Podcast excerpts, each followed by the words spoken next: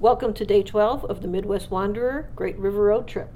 Today was, my gosh, it was museum day. It was definitely museum day, but before we headed to museums, we had to have our breakfast buffet. Right. We're staying here at the Rhythm City Casino in Davenport, Iowa. And there's a buffet downstairs, and we actually got a good deal because we signed up for the club card. Player, yeah, and the Players Club yeah, card. the Players Club card, and you get four dollars that you can either use It- in it the basically, casino, you want in the or you can or use, use it to gamble. or yeah. yeah, you can use it for any of the restaurants or anything you want. Gift shop, I think. Yeah. And so we got our four dollars each, and we applied it to the buffet, and we had a really nice breakfast for little money. So and made to order omelets, so we each took advantage of it. hmm And lots of other good stuff too. And we needed the energy for all the walking we did We did in the museums. Yeah, we started out at the German Heritage Center. And the reason I wanted to go there was because they've got a really cool exhibit, a temporary exhibit called the Steam Circus. And it's carousel horses. I love carousels.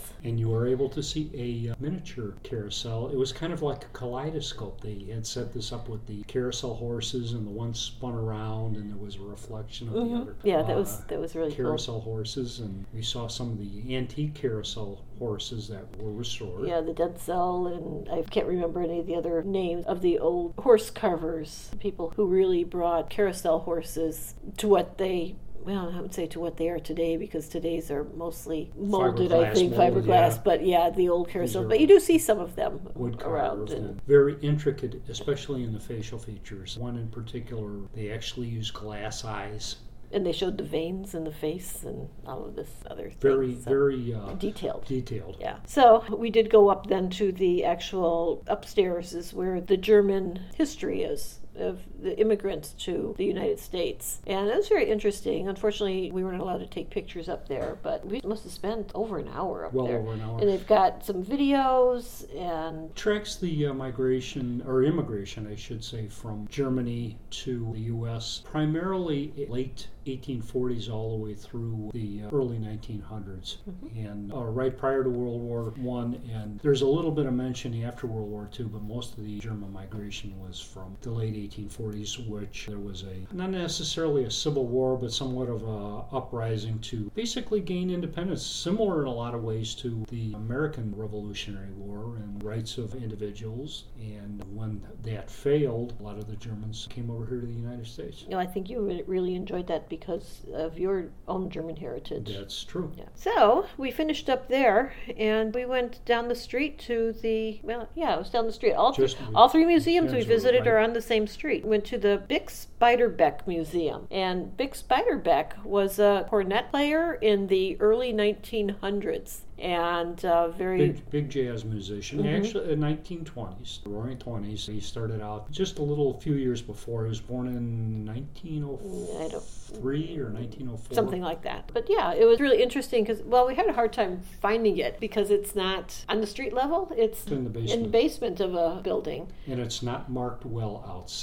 Right, right. We went inside because it said music center or something, so we thought it might be in there, and there was a little sign On the um, floor. on the floor by the elevator. But it's new, Yeah. so uh, they probably still have some signage to work on. But we found it interesting because a year ago, May, we were in Richmond, Indiana, and we went on the Gennett Records Walk of Fame, which I had never heard of before. I don't think you had I either, had you? I wasn't aware of Gennett Records. And uh, Gennett Records was a label that recorded a lot of jazz and country and Mostly soul, mostly jazz, Mostly jazz. because nobody else wanted to do it at that time because it wasn't the popular music.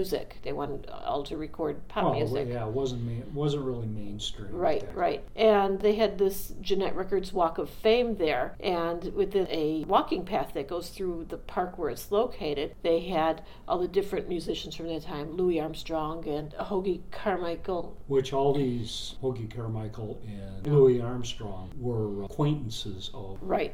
Bix. Yeah, and Bix Beiderbecke was one of those on the Walk of Fame, and I had never heard of him before. So we come here to the Quad Cities, and here's this Bix Beiderbecke uh, Museum. museum. He was born in Davenport. in Davenport, so that was kind of neat to tie that together. Anything more on that? No, I think we covered that. Okay, and then we went over to the Figge Art Museum, which is the big art museum in the Quad Cities, and we spent probably another hour and a half there. Yeah, Yeah, probably could have spent more time. Grant Wood, of Grant Wood. course, And who's there's some a references Iowa to uh, native. Frank Lloyd Wright with some examples of his prairie style furniture that he Right, other artists had done it, but it was the prairie style, and just lots of other other. Yeah, art. they had traveling exhibits. They were showing some of the local student artists Mhm. were on one of the levels. Mhm. It, I think it was three levels. The traveling ones are, I think, on the Right. third and fourth floor, and then the second floor is where the regular permanent, uh, permanent permanent exhibits are. exhibits are. And that took us to pretty much the end of the day. I mean, It was four o'clock by It was the time four we o'clock finished by the time we the finished. three the- museums. So yeah, my feet were killing me.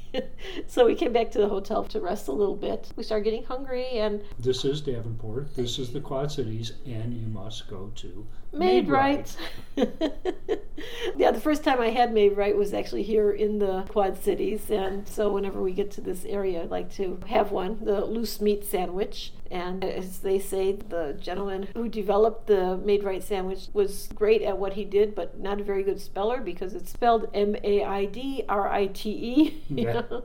But it's it's really good. And we've tried one of these recipes at home that you find on the internet. Hey, make your own Maid-Rite sandwiches, and it's okay, but it isn't made right. It's right. not made right. No, no. so that was good. And the rest of the day, we Turn went down to the casino, casino. and paid the penny slots, and pretty much broke even. Of course, we don't bet a whole heck of a lot, you know. And then uh, came up and wound down and called it an evening. Yeah, and here we are, And here we are. tired.